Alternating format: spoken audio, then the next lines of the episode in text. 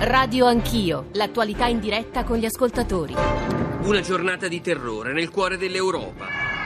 Terroristisch motief wordt niet uitgesloten. Il movente terroristico non può essere escluso, ma non cederemo mai all'intolleranza. Si esprime così Mark Rutte. Il 37enne di origine turca Gök Mantanis è stato fermato. Plausibile che sia stato un attentato terroristico, ma è pure possibile che si sia trattato di un attentato dalla matrice personale e familiare. Sono lieto ecco, di annunciare una conferenza internazionale delle intelligence che si svolgerà a Roma nel prossimo mese di maggio, che ci permetterà di favorire lo scambio e l'approfondimento di modalità operative e anche delle migliori prassi. E con il nome di battaglia di Tecoscer che Lorenzo Orsetti, 33 anni, è stato ucciso in un'imboscata durante gli scontri a Bagusi. I jihadisti hanno esibito come un trofeo l'uccisione di Orsetti, pubblicandone le foto, i documenti, un video, bollandolo come il crociato italiano.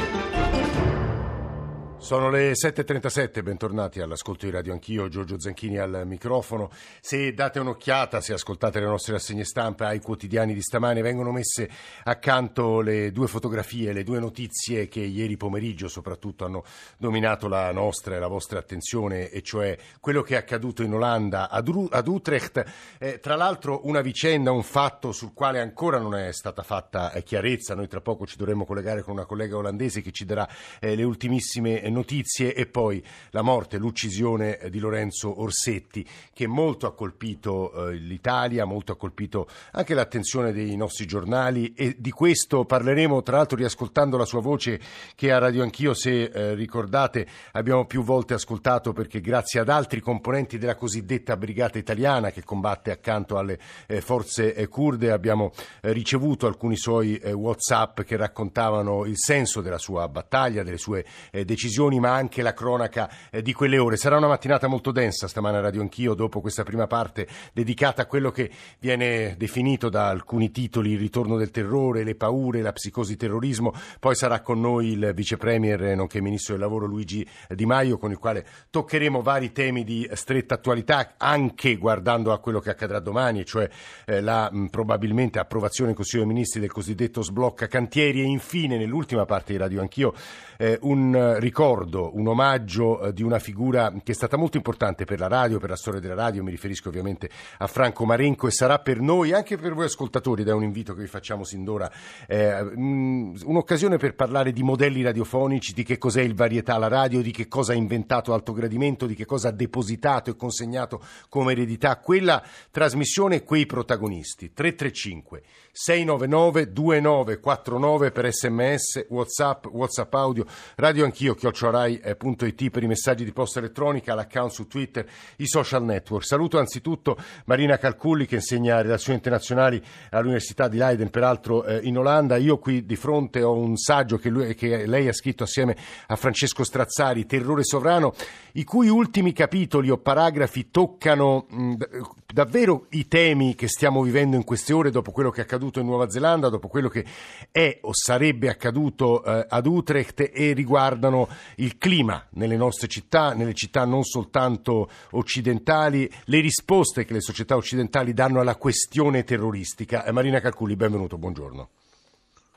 Buongiorno a voi. Allora, io so che sulla questione olandese, su quello che è accaduto in Olanda, dobbiamo essere molto prudenti. Eh, io però rifletterei su un fatto. Ieri pomeriggio l'attenzione di tutti i media, ma insomma anche di tutte le persone che seguivano il racconto dei media, era ovviamente tutta spostata su una lettura di quello che è accaduto come ritorsione per la terribile strage neozelandese. È come se ormai il nostro modo di leggere i fatti eh, sia eh, viziato o tarato sul modello terroristico e paura globale. Professoressa Calculli. Beh sì, questo è evidente, um, questo un po' perché l'abbiamo già visto nel, nel passato, um, esiste questa, questa dinamica no, di botta e risposta in questi attentati proprio perché uh, siamo in un periodo, in, da una parte no, cioè c'è, una, uh, c'è, la politica della paura a cui lei faceva riferimento, dall'altro lato c'è anche una, uh, una fortissima adesione, una, una, fortissima, una fortissima enfasi mediatica su questi eventi che che provoca poi delle, uh, un eco globale e provoca insieme alla uh, paura globale, provoca anche una serie di sentimenti di sdegno, di risentimento che in alcune comunità che si identificano molto con la, con la loro religione o con la loro uh, identità, beh, questo poi mh, mm, porta quelle frange estreme a reagire in qualche, in qualche modo e poi insomma complessivamente c'è un problema politico molto più ampio il, e, e una politica che gioca anche sempre di più con queste identità, uh, rompendo poi di fatto. Professoressa Lafermo, che, che, intende, che intende quando dice una politica che gioca sempre di più con queste identità? Perché uh, abbiamo dei leader politici uh, nel mondo, e parlo di Trump, parlo anche di, di, di, di vari populismi uh, in Europa che non riconoscono, ecco, per esempio, l'importanza di un tipo di terrorismo che fa riferimento a, invece ai valori di, un, una, una, specie di nazionalismo bianco, semplicemente sì. di una razza bianca che abbiamo visto agire, non è la prima volta per esempio nel caso di Uh, di, di, Christchurch, che uh, ci sono attacchi per esempio nei, confronti delle, delle, comunità musulmane e tutto questo non fa altro che rafforzare uh, sentimenti di, di, identità che sono assolutamente transnazionali. È come se ci fossero delle comunità immaginate, no? come diceva Anderson rifer- riferendosi alle nazioni, che però non hanno più niente a che fare con le nazioni, ma hanno a che fare con l'identità religiosa, un'identità di razza, un'identità um, diciamo sicuramente molto più, più ampia e transnazionale. Guardi, questo è molto pericoloso. Eh, eh, questo è molto pericoloso. Le leggo le prime righe di un articolo di un editoriale di stamani di un suo collega Alessandro Orsini e peraltro ieri pomeriggio è stato ospite di In Viva Voce qui su Radio 1. Nel frattempo saluto anche il capogruppo della Lega al Senato Massimiliano Romeo, senatore Presidente, buongiorno e benvenuto. Buongiorno, un saluto a tutti gli ascoltatori. Saremo da lei tra pochissimo. Dicevo, le parole di Orsini, gli spari di Utrecht hanno ottenuto grande visibilità mediatica perché sono avvenuti subito dopo la strage suprematista in Nuova Zelanda. L'aggressore ha fatto emergere una paura da tempo latente, e cioè che possa innescarsi una guerra tra islamisti e suprematisti, con i primi che sparano sui cittadini occidentali e i secondi sui musulmani. Ed è un sogno che i capi dell'ISIS accarezzano eh, da tempo. Eh, professoressa, è una lettura possibile tra l'altro nel prosieguo dell'articolo Orsini dice una cosa che è forse vera, e cioè un po' di conforto alle comunità islamiche, alle comunità musulmane deriva dal fatto che la polizia dei paesi occidentali spara, uccide, arresta, processa i suprematisti. Professoressa Calculli. Sì, il problema è che stiamo parlando comunque di, di due dinamiche Molto differenti, diverse, no? C'è comunque questa, questa una, una, una politica uh, della paura che evidentemente ha fatto da amplificatore al fenomeno da una parte del terrorismo e anche delle, delle, delle, delle reazioni, uh, perché in realtà molto spesso c'è una specie di identificazione Uh, non tanto con degli attori specifici, non per esempio con l'ISIS in maniera specifica o dall'altro lato con alcuni gruppi molto specifici. Nel momento in cui questi, um, uh, questi uh, nel momento in cui i terroristi agiscono in nome di una razza, in, in, agiscono in nome di una, di una religione, questo un po' viene falsato, no? il, il, l'identificazione con un, con un, gruppo armato specifico o con un gruppo no? politico specifico, però dall'altro lato c'è anche c'è anche l'identificazione del nemico in una religione o in una razza. Questo è comunque. Uh, Vada, vada, professoressa. Pronto? Sì, sì, sì, sì la sentiamo. Uh, questo, questo, comunque, questo comunque è comunque molto, molto, pericoloso perché rafforza sentimenti identitari che vanno uh, al di là degli atti specifici uh, e, um, e, provocano delle fratture all'interno delle società um, che non sono più basate su faglie appunto politiche, ideologiche, ma uh, riguardano profondamente l'identità delle persone. Ecco, questo è sicuramente uh, pericoloso. Ecco. Eh, Marina Calculli eh, che eh, ci sta consegnando uh, un'analisi che ovviamente non rimanda soltanto ai fatti delle ultime ore, ma a quello che è accaduto nelle società, eh, non soltanto occidentali ovviamente, perché spesso i teatri di guerra, i teatri terroristici, terroristici, anzi molto più spesso che in Occidente vengono messi in atto in Medio Oriente o in Oriente. a proposito delle reazioni del tema identitario, Massimiliano Romeo, credo sia è importante rispondere a un paio di domande. La prima, da dove può venire il pericolo? qui nella società italiana, perché dopo i fatti neozelandesi eh, si ricorda che è nata una polemica eh, rispetto alle parole di Matteo Salvini che ha detto no, la preoccupazione principale che hanno le forze dell'ordine italiane riguarda il terrorismo islamico, quasi a dire da noi un pericolo suprematismo bianco non esiste. Presidente Romeo. Beh, eh, sì, io penso proprio che non esista un pericolo di suprematismo bianco da noi. Allora, perché un conto sono gli estremismi, sono i terroristi, sono i bastardi che ci sono eh, ovviamente eh, in, tutte le, in, tutte le, società, in tutte le culture, anche l'Occidente, è inutile che, che neghiamo, ha i suoi personaggi che sono completamente matti fuori di testa che vanno, ammazzano gli altri per ragioni di odio razziale, cose, cioè, per l'amor di Dio, su questo bisogna combattere, contrastare con punti fermi qualsiasi tipo di, di, di terrorismo e di, e di suprematismo, da una parte o dall'altra. Questo è il lavoro che tutte le società nel mondo, tutti, tutti gli stati devono fare prestando molta attenzione. Questa è una cosa. Dall'altra parte esiste una, una, esistono nel mondo in questo momento due visioni differenti c'è una visione universalista, mondialista, che vuole una società senza confini, senza radici, senza identità e dall'altra parte invece c'è una visione che è una visione che dice che pur vivendo in un mondo globale dove si, si può muovere le persone, le merci, il confronto, il dialogo, però esiste anche la, alcuni popoli sentono comunque un senso di appartenenza, un, vogliono mantenere le proprie identità, le proprie radici e questo è un confronto politico di due visioni del mondo che però non bisogna prendere come, come, diciamo, come esempio, come pericolo rispetto a quello che possa che può succedere perché ci sono i, i, terroristi islamici da una parte, i fanatici suprematisti dall'altra, cioè Presidente, eh, lei sa, mm. perché l'era letto come cioè, me stamane sui giornali. Mettere sì. in correlazione le due cose secondo me non ha senso. Cioè, un conto sono due visioni del mondo che si confrontano e dall'altra parte invece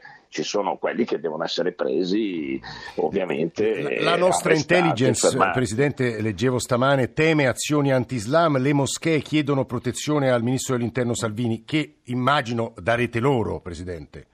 Beh, eh, mi sembra che Salvini sia subito intervenuto facendo una riunione del Comitato di Sicurezza al Viminale mettendo in evidenza proprio di cercare subito di intervenire per evitare anche emulazioni rispetto a quello che è successo eh, in, in, Nuova Zelanda. Quindi ci sono tantissimi, eh, c'è stato subito un, un, intervento da parte del Ministro dell'Interno, nessuno vuole sottovalutare nulla, si sta attenti, gli estremismi, ripeto, i terroristi, le persone fuori di testa esistono, bisogna stare attenti, controllarle e niente, fare in modo che, che, ci sia la sicurezza e che tutto venga, venga eh, garantito nella normalità. È Massimiliano Romeo, capogruppo della Lega al Senato, che sta parlando ed è con noi anche Marina Calculli. Eh, come sapete l'ISIS aveva chiesto all'indomani, nelle ore successive al spaventoso attentato neozelandese, eh, vendetta. Eh, non, mm, e non a caso nelle ore eh, in cui eh, c'era stato l'attentato di ieri in Olanda e nelle ore della fuga del responsabile, responsabile o presunto, eh, presunto tale, eh, si è parlato molto di una ritorsione rispetto ai fatti neozelandesi. Quello che è certo è che eh, l'ISIS sta dietro la morte eh, di quello che non a caso è stato definito dall'ISIS stesso un crociato italiano ucciso a Baguz e ci riferiamo ovviamente a eh, Lorenzo Orsetti, il fiorentino che ha trovato la morte nelle ultime, nelle ultime ore. Vi dicevo all'inizio della trasmissione che più volte qui a Radio Anch'io avevamo fatto ascoltare eh, frammenti suoi, delle sue cronache e anche della spiegazione spiegazione eh, delle, eh, della sua scelta di andare a combattere in Siria. C'è un suo testamento pubblicato stamane su molti giornali, tra l'altro eh, vale la pena leggerlo. Vi facciamo riascoltare soltanto un frammento iniziale, peraltro mai mandato in onda, quindi questo è inedito e lo metteremo anche su tutti i nostri social. Un frammento iniziale perché poi con Marina Calculi e Massimiliano Romeo una riflessione su quello che è accaduto a Lorenzo Orsetti crediamo di doverla avanzare. Ecco la sua voce. Salve a tutti, mi chiamo Tecoscer Lorenzo, Lorenzo ho 32 anni, eh, nato e cresciuto a Firenze. Eh, sono sempre stato, mm, prima ero un lavoratore, ho lavorato 13 anni nella ristorazione, alta ristorazione, ho fatto eh, cameriere, sommelier, cuoco, insomma in generale lavoravo nei ristoranti. E mi sono avvicinato alla causa kurda perché, perché mi piacevano gli ideali che la ispiravano, stanno cercando di costruire una società più giusta, più equa, eh, ci sono molti punti che, che, approvo completamente, tipo l'emancipazione della donna. È la voce di Lorenzo Orsetti, quella che state ascoltando. Claudio Locatelli è un altro collega, giornalista combattente, operativo, più volte nelle unità kurde in eh, Siria. Stamane, vi dicevo, su alcuni giornali si parla di Brigata Italia, i ragazzi partiti per la Siria. Chi sono i volontari dal lato giusto del fronte, eh, dice e titola stamane Repubblica. Di nuovo buongiorno e benvenuto Claudio, tu più volte ci hai aiutato a capire le ragioni delle vostre scelte e come andavano le cose sul campo. Immagino per te siano ore molto difficili, Claudio.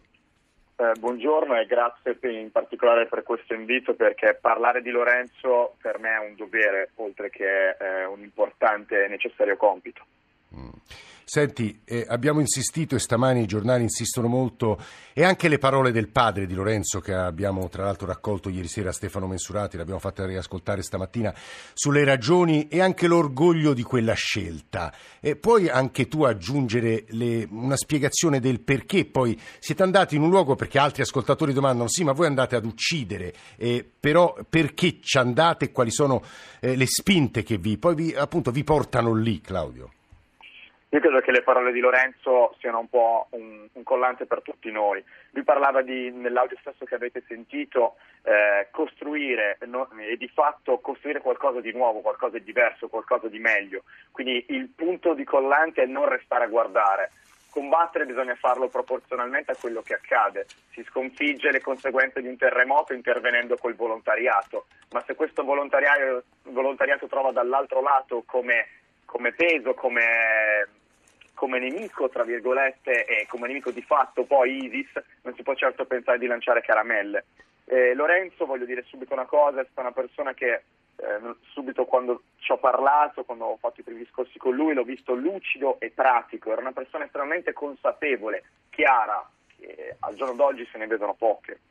E tutto ciò che ci spinge è è proprio l'opposto di quello che ISIS eh, eh, ha descritto, non, siamo, non, sono crociati, non sono persone che vanno a occupare, a portare qualcosa per imporlo ad altri, ma al contrario, cercare di liberare persone, di difendere ciò che c'è e di portare di fatto una luce dove prima c'erano le ombre, le ombre del califfato.